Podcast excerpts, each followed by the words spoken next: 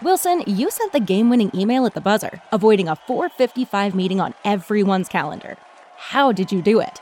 I got a huge assist from Grammarly, an AI writing partner that helped me make my point. 96% of Grammarly users say that it helps them craft more impactful writing. Would you agree? Grammarly helped adjust my tone to navigate tough work conversations. And it works everywhere I write, so I can quickly communicate effectively. Your teammate used Grammarly to summarize an important document, making a three pointer. How did he do it? It only took one click. When everyone uses Grammarly, everything just makes sense. You made an incredible slam dunk to end the game. The meeting was canceled, and your team will go home champions. Go to grammarly.com slash podcast to download it for free. That's grammarly.com slash podcast. Easier said, done. What's the easiest choice you can make? Window instead of middle seat? Picking a vendor who sends a great gift basket? Outsourcing business tasks you hate? What about selling with Shopify?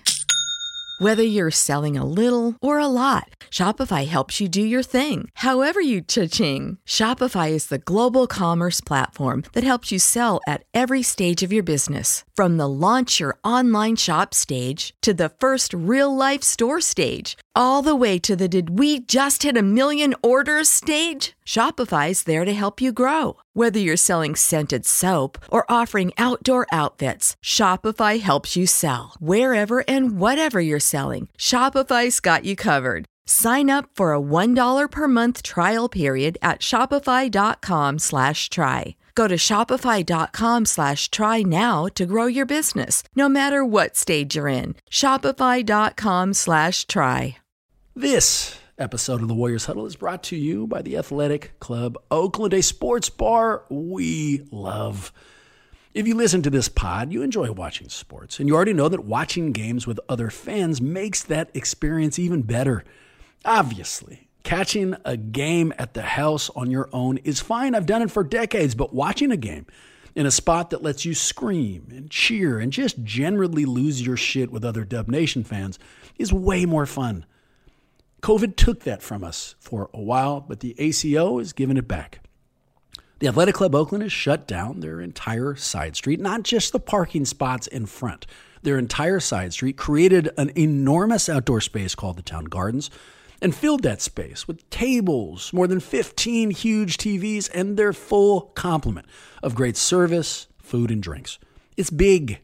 It's comfortable. It's a great spot to watch Steph continue to rain threes, the NFL playoffs, or really any other sport with other fans while still staying safe. I love this bar. I love their food. I love their space. I love their TVs. I even love that it's pretty family friendly. I can roll here with friends and get too fired up, or I can go with my wife and kid and simply enjoy a game while also having brunch. The Athletic Club is now our go to spot to watch all sports, especially the Warriors, and we hope you'll join us there. The Athletic Club Oakland, where sports fans can be sports fans again.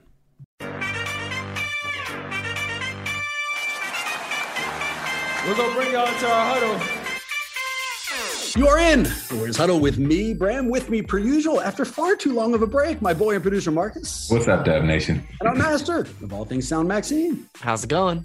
Gentlemen, after even longer of a break, after way too long of a break, rejoining us a host on KNBR, the Sports Leaders Airwaves, a Golden State specialist for the Bay Area News Group, and a man who apparently agrees with Bill Burr that the NFL draft is a waste of television time, Mr. Dieter Kurtenbach. What's going on, Dieter? Uh, I agree with Bill Burr on the joke. That doesn't mean that I'm not the blanking loser that doesn't watch every round of the NFL draft and think like, "Oh, this is, this is a really interesting pick coming up." Uh, it's it's just hilarious, uh, and you will be able to find out everyone who's picked tomorrow in the San Jose Mercury News and any other newspaper or any other website known to man. But yes, uh, so happy to be back. Thanks for having me of course, as a, I don't even know how to phrase it, recovering something as a former Raider fan. I don't know what the hell to do with the NFL in general. And I sure right. don't know what to do with the NFL draft. So instead, boys, let's talk basketball. We've got a lot to cover. The Warriors just made their way out of that first round series.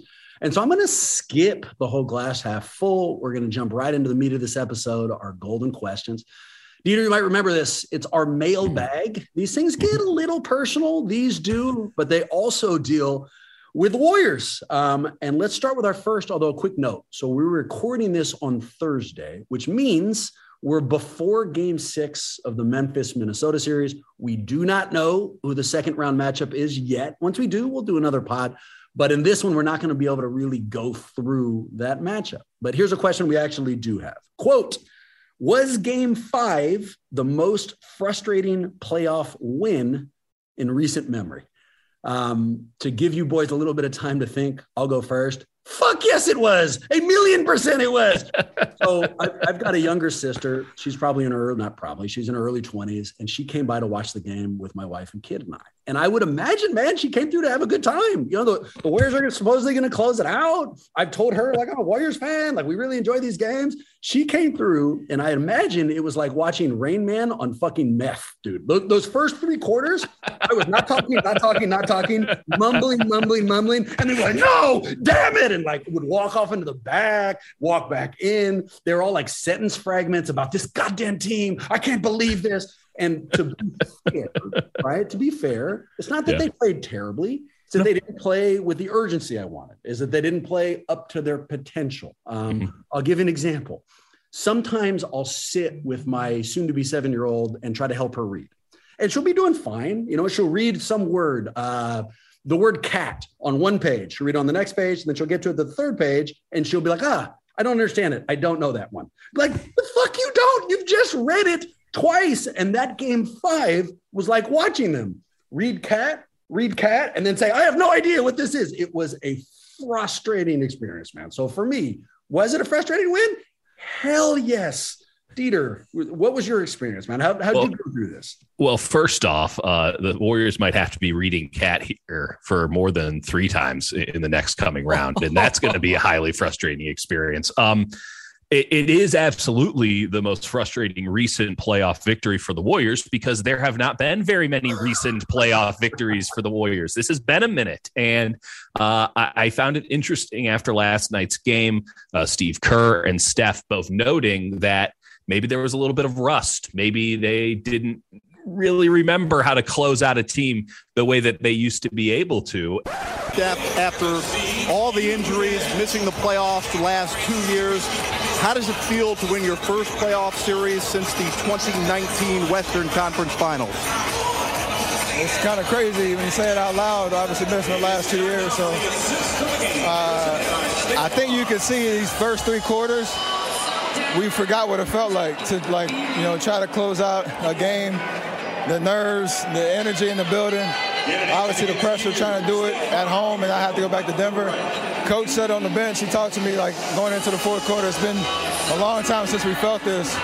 We still know how to do it but you had to kind of you know grind it out and uh, it's a good feeling to, uh, to go through and get the win and I thought that was an interesting little bit of spin because I can point to four or five different tactical reasons why the Warriors didn't close out the game. I can point to number three and a second straight bad game for him in this series. I can point to what Michael Malone did and uh, some of the things that Denver did that I think could prove to be pres- prescient in in the coming rounds. But um, the Warriors, if they're confident that it was oh, just a little bit of rust, then no big deal. But the last three games of that series were tough. And I keep going back to games one and two. And I think a lot of Warriors fans, and it sounds like yourself included, keep going back back to games one and two. First impressions are everything. And the Warriors came in to this playoffs with, with such like a they were a nebulous concept. No one knew what the hell we were getting. They could legitimately have sucked. They could have been the greatest team in the world. And trust they, they were a lot closer to greatest team in the world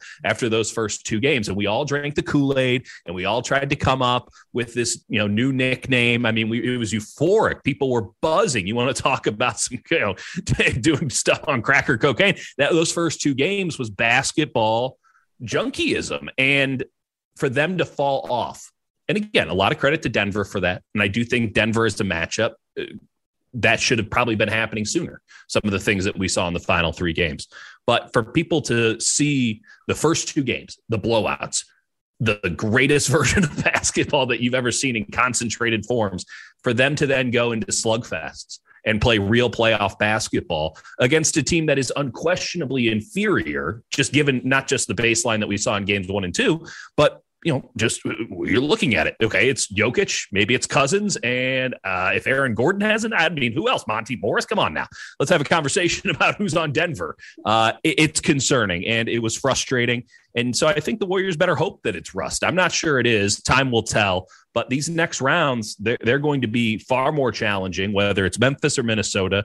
Looks like Phoenix will probably get through, and we'll find out here in the not too distant future. Again, we're talking Thursday uh, before these games are starting. So we'll find out. But um, yeah, good times, bad times. They gave us plenty of reasons to believe, plenty of reasons to doubt. And well, they advanced. So we can all figure that out in the wash. MC, how'd you experience this, man? I imagine you just handling it coolly, not really worried. ah, they'll pull it out. Well, when I was receiving your texts that were just incoherent and very frustrated, I was like, oh, Bram is at the game because you were screaming at the fans. You were like, they're so quiet. It's unbelievable. I hate them. And then when you were like, I'm I at home, right I was now. like, what are you talking about?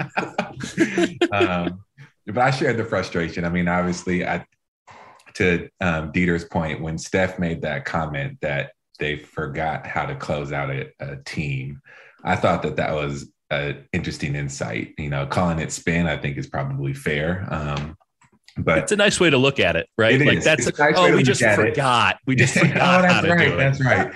But um, you know, like, is Denver the most prolific team? No, but they're the West wasn't easy. And, you know, they were, you know, Jokic is a beast. And I think they were in the playoffs for a reason. He dragged that team to those to that record 48 wins however many they had they did not have jamal murray they lost michael porter jr early in the season so um, you know i think to say that they were just a terrible team um, and that you know it's going to get infinitely harder i think is a little unfair to the matchup and how good Jokic is but what they the adjustments they took too long to do um, which Dieter was referring to in in having Aaron Gordon you know, be a little more aggressive down low and play in the key more and exploit our lack of size, to me is a recipe for disaster for us if we play Memphis. I think Minnesota doesn't have the experience to to exploit that, but Memphis does, and they have the size to do it. So um, hopefully it was a wake up call. Hopefully that spin was, you know, was something that they're just using as a way to deflect, but um, th- we have to clean that up quickly because if we try to go death lineup and start that against um, a Memphis team, um, we're in trouble. we will cover this down the line, but unless you're recording this from a multiverse of fucking madness, what are you talking about? Memphis has more experience. They haven't done shit anywhere. They don't have any goddamn experience. They're just like Minnesota. But we'll get to that. We'll get to that. What, well, Memphis has the most improved player, which is frustrating. No, motherfucker has done, he hasn't improved in the playoffs. None of those fuckers have done anything in the playoffs. Yeah. But we'll talk about that. They beat us in the playoff and the playing game. Play that's in. Not, that's not even a play in. That's a yeah, exactly. It's right. an in, not an off. That's exactly right. But, but they went to, to, the off, right? To finish this, they did go they to the off. Then what they happened? They didn't win shit. They didn't do anything. Again, they got experience. They're not going to suck me into this yet. We'll do this in a minute. What I will say about the frustration. The reason I was so frustrated, those first two games, because Dieter's hit it out of the park. Those first two games, it felt like the Warriors showed up to win. Game five felt like they showed up to watch uh, the other team lose for them yeah. to Denver to just hand them the game. And it wasn't until the fourth quarter where they realized, okay, well, actually, and basically led by Gary Payton, no, we're going to have to take this one. And that lack of urgency, you know, drove me to heavy drinking and alienating my sister. I woke up this morning, dude. Like, I don't know if you guys have ever had this, but like sometimes I'll wake up and I'll feel guilty about an interaction I had the night before. Not that I did yeah. something terrible, but you're just like, oh, did I have to? It's called life. That's called living. Okay, dude. So I woke up this morning like, I think my sister might think I'm a crazy man. Like I, yeah. I completely lost my shit last night. And it was during a win. You know, like they they moved on, which mm-hmm. made it even crazier. Round us out here, Maxine. How did you handle it? Were you were you fine? I know you watched it at a bar. Yeah, it was not. It was not okay. I was hanging out with some friends. They're about to move out of state. It was like supposed to be a nice time. You know, I was expecting a game one, game two situation where we're gonna have some fun. We're gonna watch Steph make some threes, and I'm gonna go back to saying how much I'm gonna miss them in the not too distant future. And instead, I, I mean, I lost my voice. Um, I was despondent for three quarters, right? I, just the the ups and downs of, uh, excuse me, not the ups and downs. There was a lot of down and then an up near the end, and that is not how I like my basketball. Does anyone know who the dude was sitting on the Denver? This is random as hell. But occasionally the cameras would catch a dude sitting on the Denver uh, Denver bench with a bucket hat and like a pink shirt, and he was random looking as hell. Does anyone know who I'm talking about, or who the hell that guy it, was? It was it, it, my my wife asked me that same question. He he has been uh he's been impressive with with the drip over the entire series. He's got to be like the two way player on that team or something. No. But my wife my wife asked me in game three. It's like who is that guy? And it was a little bit embarrassing. I'm like I have no idea, and I don't even know where to start. I said, "Oh, this makes you feel any better, Dieter." I had a similar experience with my wife. She asked me, and I said, "Oh, it's a fan." And then Jokic went over and like gave him a hug when he came out of the game. And I was like, "Okay, it's not a fan." like I don't, I don't know who the hell that is. I just want to, I just want to know who the uh, the guy in the Jonathan Kuminga jersey was who was standing up every 12 seconds on the on the near baseline. I do too, and here's why: I'd like to send him like a bottle of wine and as many like free gifts as I can. He's the only fucking guy who would stand up at Chase Center when they him so those were I was going to do this a little bit later on, but these are the texts that, that Marcus was referencing. It wasn't just the Warriors who showed up with a lack of urgency; it was that Chase Center crowd. Mm-hmm. So I the the one piece of criticism I've been able to throw at Chase Center since it opened its doors really showed its head last night, man. So that, that crowd's passionate. I'll give them that. They, they are. Yeah. When when the Warriors give them something to cheer for, they cheer as loud as any other fan base. But the problem is that they never stand up and give the Warriors reason mm-hmm. to play harder, to give them a spark. They treat this experience like a movie. If there's something really good going on, they stand up and cheer it. If something really poor is happening, they sit down and they act accordingly. That's not how basketball fandom is supposed to be. And it sure as shit is not how it's supposed to be in the playoffs. Last mm-hmm. night, the Warriors desperately needed a spark that's what the fans are there for. And for three quarters, they didn't provide it. I was frustrated. Um, mm-hmm. Does anyone want to um, back Chasen or am I being too no, I, I, I, I think that it's a fair criticism. I do think, again, standards are so high when it comes to stuff like this. Yep. Oracle was a one of one. And I say this as somebody who came in from the outside. Um, I can talk about the acoustics and why it was a terrible place to go to a concert and a brilliant place to go to a basketball game. Uh, wasted a lot of money on concerts there. You nothing, nothing, just noise. Um, yeah. Like, hey man, who thought it was a good idea to put a concrete roof in this place and then charge me 110 bucks to listen to somebody bounce off it? Um, but that creates this incredible, almost collegiate like level of noise. And uh, certainly the structure itself, it was very tight no one would build a stadium like that in the modern era full stop. But uh, it was it was a brilliant basketball arena and the fan base from just decades of watching shit had to learn how to elevate their team. They knew they had a responsibility on the, the day in day out because their team was not good enough to win without them. And most fan bases would just quit on the team. Credit to oakland credit to the east bay. I'll give credit to the whole bay for having such a uh, strong fan base amid so much shit. That doesn't transfer over. It, it, it's kind of stopped being sure. the true oracle after Kevin Durant showed up, final two two years there, you saw the change. They could start charging more. We started getting the Patagonia vests. We started getting the celebrities. We started getting the Peninsula crowd. And you know, listen, the Peninsula crowd can get pretty rowdy, but not when you're sitting in five thousand dollars seats. That's not the Peninsula crowd that we're looking for here. It was a lot different when it was a Stubador who was sitting in row five than it is some dude whose you know startup app is called Stubador. So it's it's changed dramatically. The arena itself doesn't lend itself to it. And I would say that there might be one or two other places in the NBA that can maybe even rival what what Oracle did, where the crowd understood its role. I think that it's pretty standard operating practice that most people are there to be entertained and don't feel like they're part of the proceedings. And I think the NBA that, that's a problem with the NBA. It's a problem with the, a lot of leagues. I think it's just the, the nature of entertainment in this day and age. Everything is very passive. Everything is very a la carte, um, which I know are kind of opposites, but you, you understand where I'm coming from. Uh, it, it, it's not. It's not when you're paying that much money. I don't want to have to work. I'm here to relax, and uh, it, it's it's just a different beast and it's going to be frustrating. I mean, I, I, think Draymond Green, who, by the way, is really challenging my old notion that he's never been wrong because now he's just putting out a tremendous amount of content on a day in and day out basis, and we have more to sift through. And he's been wrong a couple of times here lately. Not that I like bringing it up because he is a soothsayer, but he he has consistently mentioned over the last week like it's not Oracle. It won't be Oracle. We got to stop comparing it to Oracle. Oracle is a one of one. I know that we would like to think that the fan base just transferred over, but the fan base was gone before the transfer even happened in terms of what made that fan base truly special.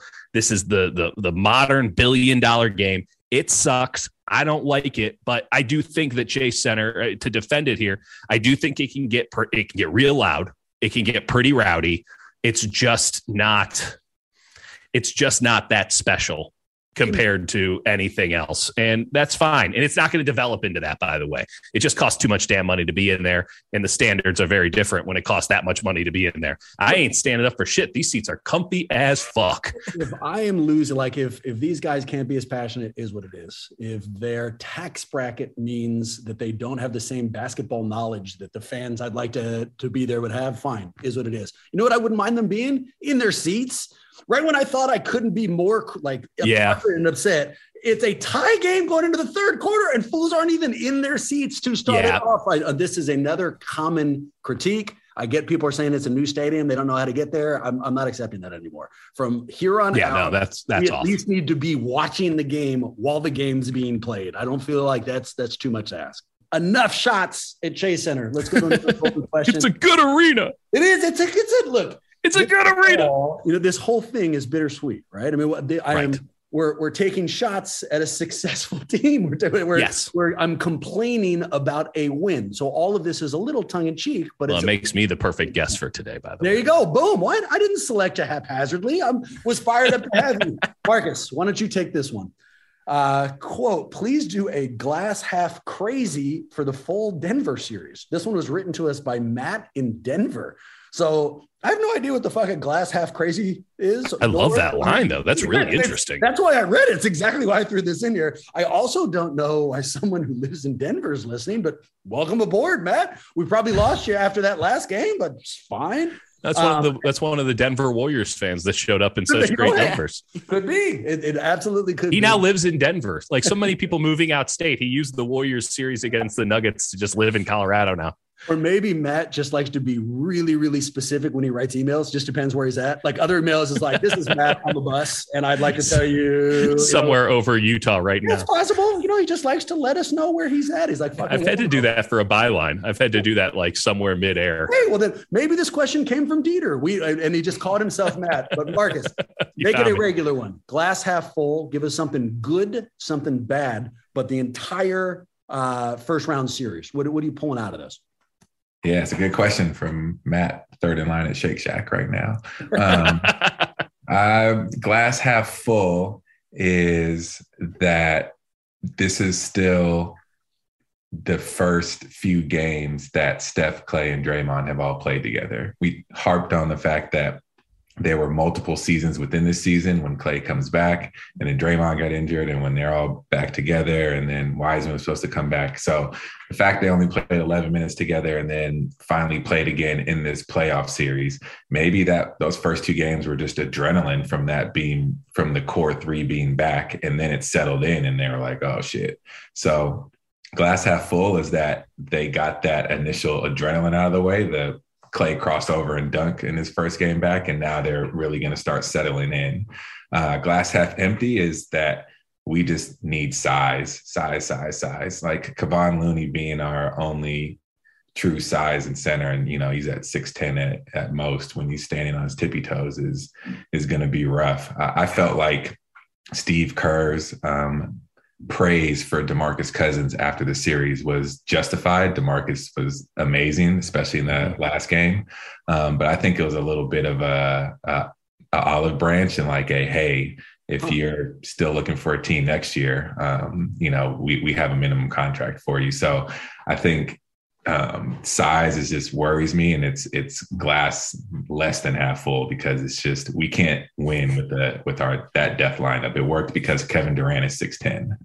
They can't even reach halfway up. exactly. Here's, here's, a random aside, and then I'll give you a glass half full. Um, well, you know what? I'll just jump right into the the glass half full. i am going to essentially echo what you just said, Marcus. Um, glass are the things I'm optimistic about not only were the big three back, but they looked like the big three in stretches. Steph was spry. He was locked in. He was uber competitive. You know, we even saw the good night gesture that's featured on uh, Maxine's screen here. Uh, yeah, exactly right. Okay. Draymond locked in, defensive savant. You can even make an argument that he's in a better place mentally. Last night, mm-hmm. to start off the game, that fit, that that dunk by Aaron Gordon when Draymond was on the ground, and you know Gordon starts talking shit, is the exact kind of setup that led to Draymond getting suspended. You know, and instead mm-hmm. of taking the bait, it was Aaron Gordon who walked away with the technical. So there's some growth there, which leaves Klay Klay's locked in, and he's also back to doing random ass shit that I don't even think he notices as random. Uh, last night they had footage of him coming to the game on an electric bike. He literally he rode he rode into the tunnel on an electric bike, parked it there, and then walked through. If that's like LaMelo Ball, the bike's color is like matching his hair color, and it's like this big fucking thing that he wants everyone to notice. Klay just needed a ride to the game and just decided to take the bike into the tunnel. So, you know, those things are back the downside, Mark has already said it, it's the size. And I'll just give you um, a more specific example. If there's something that's more disheartening and gutting in watching sports and watching the opposing team get more than one offensive rebound, I don't know what it is to. Oh.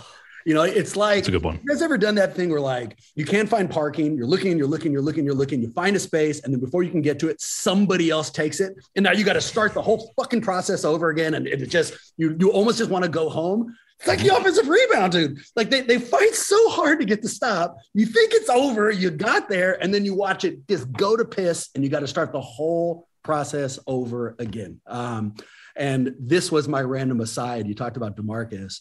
These these series, I'm so schizophrenic.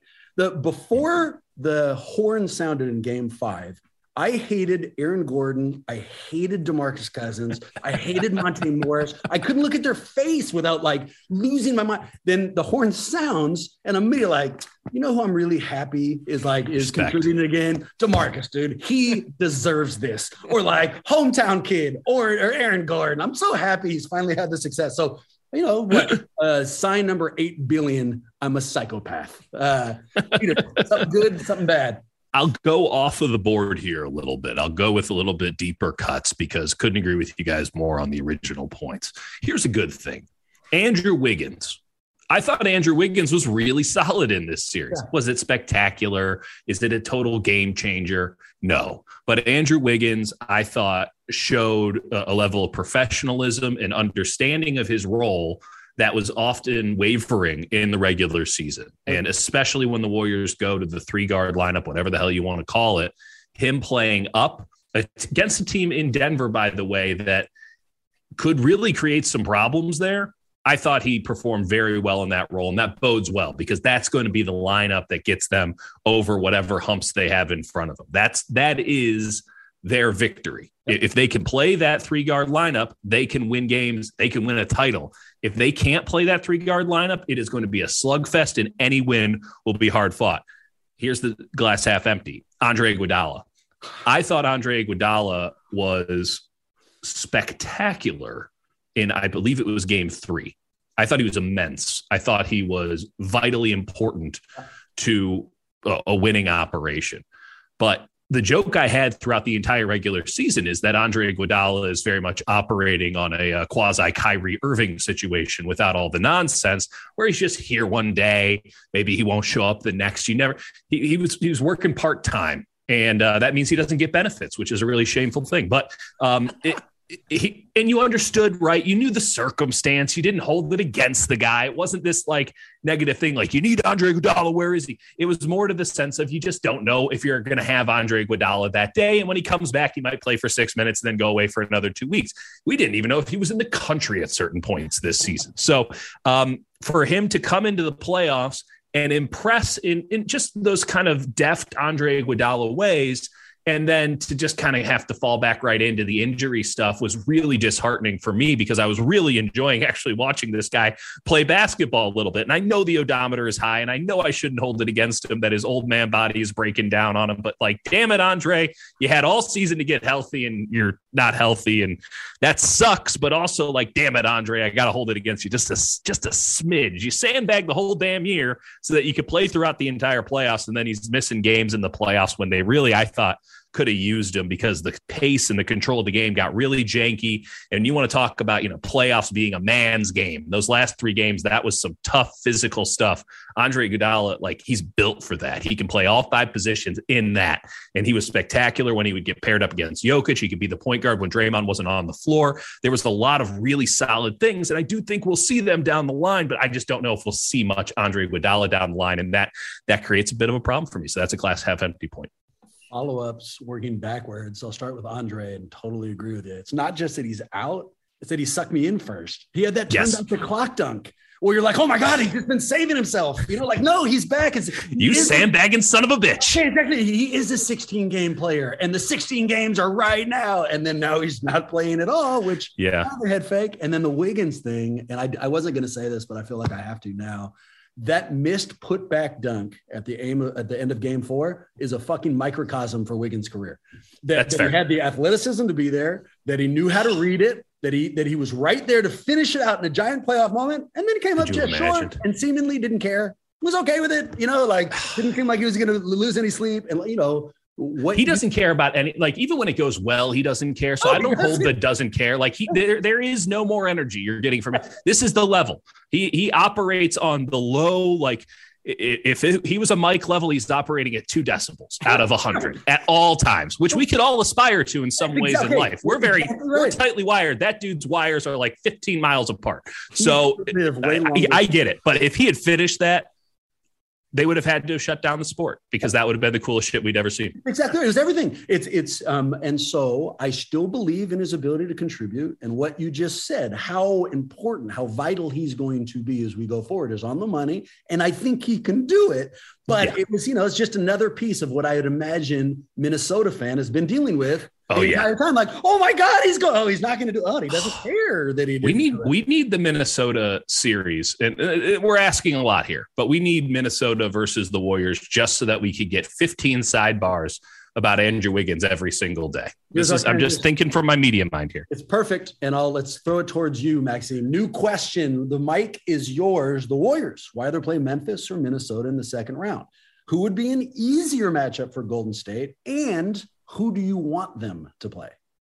Yeah, well, I get take them in reverse order because I totally agree with Dieter that just the not just the storylines of Wiggins coming from Minnesota, but also we saw in the regular season how much the whole team got him riled up to play those games. Mm-hmm. And I think he mm-hmm. performed substantially better in those environments. So listen, I think Wiggins in the playoffs overall of all the 16 teams, he is the best fourth option of any NBA squad. Yes. So I mean, come on, like, it, no, yes, right. he had some dud moments, but like, it, we it's such a blessing to have him. And if we can have, have him, him or series, Tobias Harris. Oh my, oh uh, listen, poor Tobias, man. Like a couple years now, it's just like that's a that's an 82 game player yeah. for sure. Um, no but doubt. yeah, I, I think, and I also think it would be an easier matchup. It's it's not just my own bias as the two seven seed. Um, you know, playing the seven seed obviously would be a boon in general. Uh, but I just think the grit, the way that Memphis played us in the play in, I know it wasn't the playoffs, mm-hmm. but nonetheless a higher stakes environment last year does not leave me with Don't a good taste. Marcus, don't say anything about higher stakes environment. no real fucking experience. I don't think I've forgotten. It's only been like 30 minutes since he brought that. Play into the playoffs. Yeah, you okay, you MT, go ahead. Your call now. Who's, which is the easier one, and who do you want to see him play? Um, easier is Minnesota. I think that's pretty straightforward. Um, so who I'd want to see is Minnesota. Memphis scares me again for their size. Um, I think Steven Adams Um, you know, Jaren Jackson Jr., the way they crash the boards. Dillon um, is just a, a menace. You know, he fouls way too much. Same with Jaren Jackson, but those are going to be a tough five to six fouls per game that will mm-hmm. wear down on our, um, you know, death lineup. So I just would rather see uh, a D'Angelo Russell first time ever Anthony Edwards in a playoff series. Um, and then KAT just, you know, he's he gets upset and angry when he has an off game and you know, he's he's uncontrolled mad, which is just weird. He's not like I'm focused and ch- channeling this anger into an amazing player. He's just like silly mad where you look at him like, dude, you're just a clown. Stop acting like that. So I'd much rather go up against that for a series. I think we beat them in five, maybe six. I think Memphis goes seven, and it's a coin toss. Yeah. Peter, we'll, we'll crescendo to you. Um, who do I think is the easier matchup? I think there's going to be a clean sweep. I'm also going Minnesota for a couple of reasons. One, it's how intimidated I am to play their superstar. I am not intimidated in any way of KAT. I think we can beat Ja, but between the two, I you know I, I think Ja presents the bigger challenge. Two, both teams are are coming off as remarkably confident right now.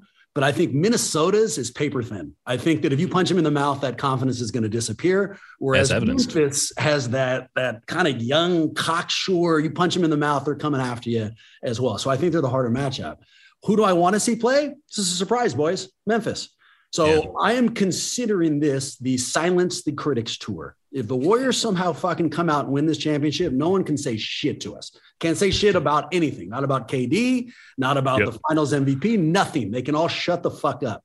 The loudest critic this year, Memphis. You know, there's no question. So if, if I want these silence the critics tour, let's go through the hardest road. Let's go into Memphis and let's show them that their lack of experience, I'm sure that they've got a bright future. The future isn't here yet. And we we kick them the hell out. Uh, Dieter, where are you at? Minnesota's the easier matchup. All the reasons already listed. I do want to note that Ja Morant has a knee thing. Not that you would notice from that dunk the other day, but Ja Morant had not been his full Giannis uh, in that series, really up until that play. And uh, it speaks to sort of the spirit of that squad. And they got a lot of it. Uh, that that he elevated his game in that point. Uh, I still don't think anyone on the Warriors could check him outside of Gary Payton the second, but a, a little bit slower down Ja is interesting. Uh, and Jaren Jackson has not been good at all in the postseason. So um, you think about okay, well now you're getting 30 minutes of Draymond against him in theory, that could be interesting as well. But there's also the Michigan State thing. Listen, Memphis can control the pace of the game when they're on. They can control it by going fast. They can control it by going slow. They can score in the fast break. They can score in the half court.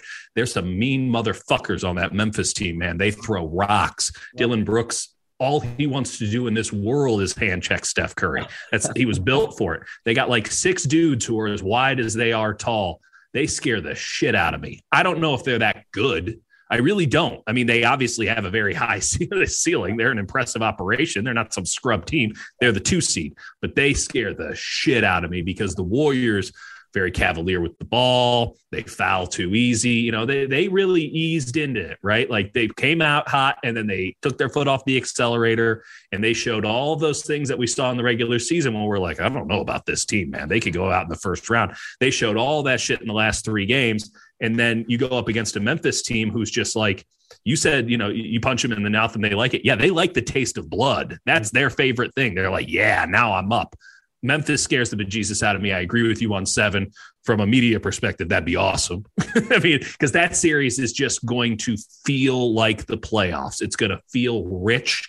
And if you're just a straight up basketball fan, and I think that it's going to, I think it will capture any casual basketball fan's imagination. Whereas 30 minutes of Draymond Green against Karl-Anthony Towns is going to, um, well, it's not going to go well for Karl-Anthony Towns. So Let's just I think I would just add to all due respect to Minnesota coach Chris Finch, but I think Taylor Jenkins is a very, very good coach, and yeah, he he matches good, yeah, you're right. that um, that attitude of you know not only do they like to get punched in the mouth, but they actually ask for it because they need that taste of blood as their little gummy bear. His reaction? Do you see after they won that last game? Do you see the coach's reaction? Oh yeah, yeah. I mean, he, oh yeah. He was. I mean, that game meant the world to him, and it it kind of backs what you're saying, FT. He's he does have that personality, um, and at the risk of of merging this with the conversation we were having before, I think one of the reasons I was so frustrated with the Warriors win, you know who they reminded me of? You guys remember when when Tyson lost to Buster Douglas? And it's because he came in there expecting Buster was going to lose, and he just looked like he had the the Warriors looked like that Tyson for three quarters. If they do that for one quarter against Memphis, we've got problems. But mm-hmm. we'll see. You know, we'll get there. Um, you know what I'd love to be, and we'll get to our personal and our last question here, but I'd love to be a fly in the wall. So in that Memphis, Minnesota series, one of the things they love, the TV loves, is that KAT's dad and Ja's dad is going to every game. They care. So now they're making them sit next to one another. And they, mm-hmm. they like the drama and they like showing them, you know, it is what it is. I'd love to be a fly in the wall when someone calls Gary Payton and was like, hey, we'd like you to sit next to Ja's dad. And he's like, fuck you. It's like there's a zero percent chance I'm playing your stupid ass TV games, dude. Like I'm the glove and I will not be on the you know the sidelight version while the playoffs go. Okay. Dell Curry's like, I'll do it. in a in a heartbeat. And he'd have to fight his I got a new belt. Let's go. All right, our last question, boys, and it's a judgment theater one. I'm excited for. Quote When the Warriors lost game five, all of the sports conspiracy theorists came back out to say that the league obviously told the refs to extend the series. Do you guys believe in any sports conspiracy theories? So don't answer me. Instead, judgment theater. I want us all to go around and guess if any of us believe in a sports conspiracy theory. Start with me, boys. You guys know me. I am hyperbolic. I take things far too hard. Do you think I'm a sports conspiracy theorist? Is there anything out there that uh, that I believe in? You're you're baiting us. Hold on, hold yeah, on. You exactly. just come on. You just said, yeah, I get riled up. I don't know, man. I, I feel like this is a biased question. I can't answer it correctly now. Well, you no, can. No, I mean, you, you can. You know it's a trap. You yeah, there you go. What are you talking about? If you, you're answering it, if you think I'm trapping, you say. No, because because the other thing you like to call yourself too is a very rational person. No, you might you might act crazy, but no, at a certain point, it always comes back. We got to act like adults here. I'm going to say no. I'm 100% yes. I think you still think there are David Stern conspiracies at play here in the NBA. But are we sure we can call those conspiracies or not? just kidding. no, I'm also saying no. I don't think so, Bram. The answer is no. So I want to. I desperately want to. The, the one I'm closest to believing is that Jordan didn't want to leave the league that there was something else going on and that somebody had like a conversation with him that you know like hey there's been some impropriety here we want you to take a step away but there's no specific one i agree with i'd like to believe in the um cold the, envelope yeah. Yes. Okay. I believe in the cold envelope. Another great one. Well, Dieter, we're trying to fucking get to you. You just ruined. You just like completely spoiled that. no. No. Um, no, I'm just going to tell you straight up. Cold envelope. Yes. yeah, that's not even a conspiracy theory. Um, I'd like to believe that the NBA also sends specific refs. You know, like when the three the three zero thing happens. Scott Foster go time. in there. Okay, that's that's exactly right. But even then, it's hard for me to believe because there's enough for you know there's sweeps. They do happen. Um, yeah. So I'm on the no. I was going to go to Dieter second, but we already know the answer, so we'll save him for last. Let's go to Maxime.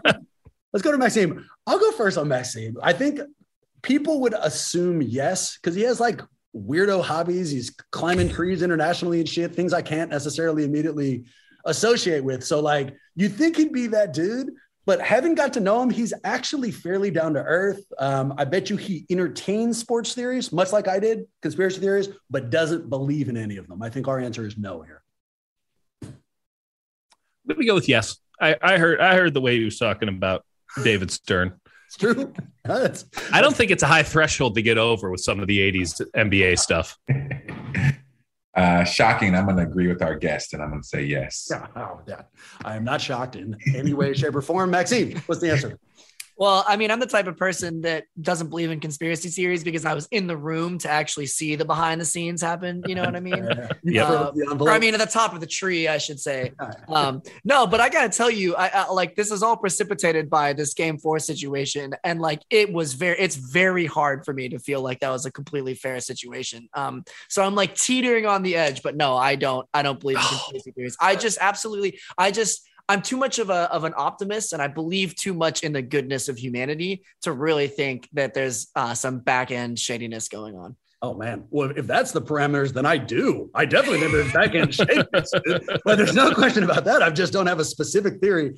Let's uh let's knock Marcus out fairly quickly. No way. There's no way Marcus is a conspiracy guy. I don't even think it requires explanation. I do not think he believes in conspiracies, and I do not think he believes in sports conspiracies. Yeah, no, I agree. No. I'm actually a little more on the fence uh, being conspiracy. You're just But- saggy now. You're just trying No, to yeah. Now, now you True now you just want to be true story. special. Why? Yeah, exactly. Um, but why I it, it is no is because if there were ever a, a time to pull the conspiracy card, it would have been to save the Nets and have them not get swept. So the fact that the Celtics swept the Nets and they didn't get more out of that Brooklyn team who was supposed to go all the way, um, I think proves that there aren't really, or at least they sent the wrong ref crew to that game. Any other sports conspiracy though? Don't limit it to just refs. Is you know something out there? Do you think? Do you think something has happened in the past uh, that was? I mean, you'd you'd have to have a specific theory that you believed in. Do you have any specific conspiracy theory you believe in? Um, No, you don't. no, I just but- Actually, yes, you do. You you believe that somehow Ja Morant played in the playoffs somewhere and got fucking huge experience, which is weird as shit, dude. Like that's a Picked up all this theory. experience. Yeah, I've never heard of in my life. Like what? he did play in the playoffs last year. Yeah. For, for Um, seven days. Exactly. Um, no, but That week was very transformative, though. it was. Thank you. D- Dieter knows. Uh, uh, no, but uh, there are just things that I think happen in the sports world that are highly questionable, like a like that pass interference call for the Saints um, in the playoffs two years ago. Like those kind of things, it's just like, uh, or you know, just now the Yankees. Um, we fi- us finding out that the Yankees stole signals and Yeah. MLB Major League Baseball covered it up. Like those kind of examples are like, well, something has to be at play. It can't be. That was a conspiracy at one point, right? Like it, it was. it- that was a fun rumor that everyone had for the last three years. Like, well, the Yankees were doing the same thing too, and it's like well, you can't prove it, and now it's out there, and it's like, well, that's not a conspiracy. That happened. Exactly. Well, well before it was proven, or before Right. we had you know something immediately to point to, it was just a conspiracy. I'll say this because I've already let myself out of the gate. There's a lot of stuff that happens. There's a lot of nonsense Well, but think of behind the scenes. Before you answer, because let me I'll Okay. reset it. All right. So Okay. take. We've, we'll take the frozen envelope off the table, gentlemen. We know that that he doesn't view that as conspiracy. Um, and for those who aren't aren't don't remember this well, uh, when Patrick Ewing was the presumed Yeah. first pick in the draft and literally a, a franchise difference maker. The, at that point, they didn't use ping pong balls. They used envelopes in this big uh, round tube. And the theory ball. was that, uh, that's right. The theory was that the NBA took the envelope for the Knicks, put it in the freezer so that when David Stern reached in and had to pick amongst a bunch of different envelopes just so you had the first pick, he could tell which one felt different. It was the Knicks, and out he pulled, and they they wanted it to be New York. That's the frozen envelope theory. So we know Dieter believes in that. All right, take Mhm. that one off the table. Do you think that Dieter right now believes in another conspiracy theory, one that has not yet been proved? You know, I'm not not the Yankees one, one that's out there but has not been proved. Uh, what's your guys' guess? I say no. I think he believes, generally speaking, in conspiracy theories and is smart enough and locked in enough to know that, like, look, shady shit happens and it's just a matter of it of it ultimately being proven. But I don't think he has a specific one right now that he believes in that has not been proven. I think he believes that Iguodala was out of the country somewhere, and we don't know. about it. It's going to be proven. All right. There you go. So that's a yes. Maxine? I, I don't know. Dieter is like seems like he's got encyclopedic knowledge, and I think therefore has a rolodex of situations that are teetering on the brink of Yo, Dieter, I created some conspiratorial. I created some fucking conflict. Give us the results. What's what's up? Did you have a conspiracy theory that you believe in? I just want to say that I've lost all respect. Sorry. It's absolutely rigged for money. Ratings in, not sure which. I won't be silent, but I saw it live. Sorry. That's all I want to say about that. Uh, Ayesha Curry's very famous tweet. Couldn't agree with her more. Um, uh, right now, off the top of my head, it's so difficult for me to discern what's a conspiracy theory and what's just some weird, shady shit happening behind the scenes. I think to the vast majority, if I were to just talk to a friend who's not in the biz, they maybe construe that as a conspiracy theory. But I always come back to one thing. It's called Hanlon's razor. It is to never uh, attribute to malice what can be explained by stupidity.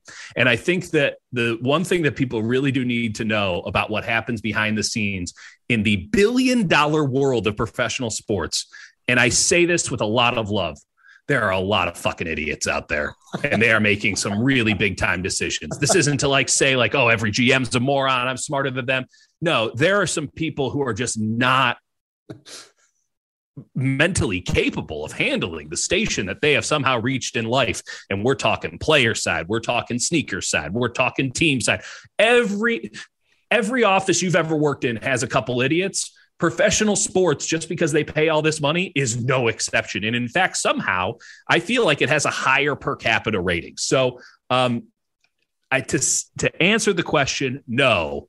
That said, I could tell you some stuff that I think a lot of people and we have to go off the air. But I could tell you some stuff a lot of people would think is conspiracy theory. I can give you like four things on Deebo Samuel right now that would be considered conspiracy theory, but it's not conspiracy theory. It's idiots making big money calls. So that, that's where I stand. Oh, in related news, you and I need to grab a drink, and all I want to hear is every piece of information you have. But uh, that's for off-air stuff, Peter. You were yes, awesome. I knew you would be, um, and I'm sure I'm not alone. For people who need more Kurtenbach in their life, where should Ooh. go?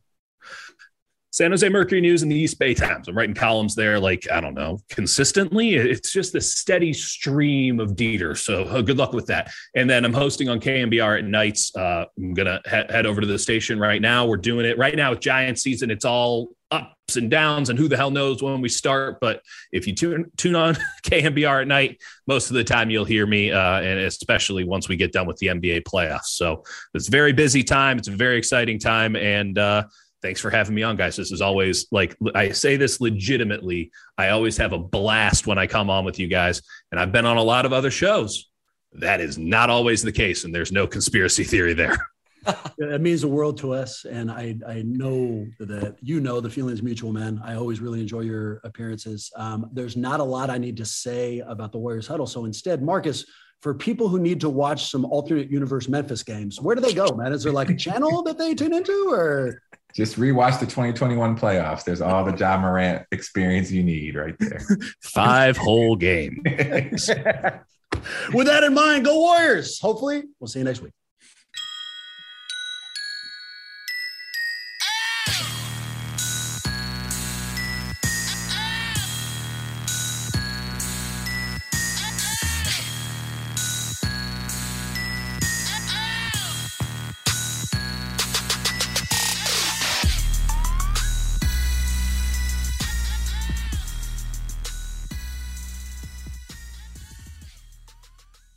Good, good.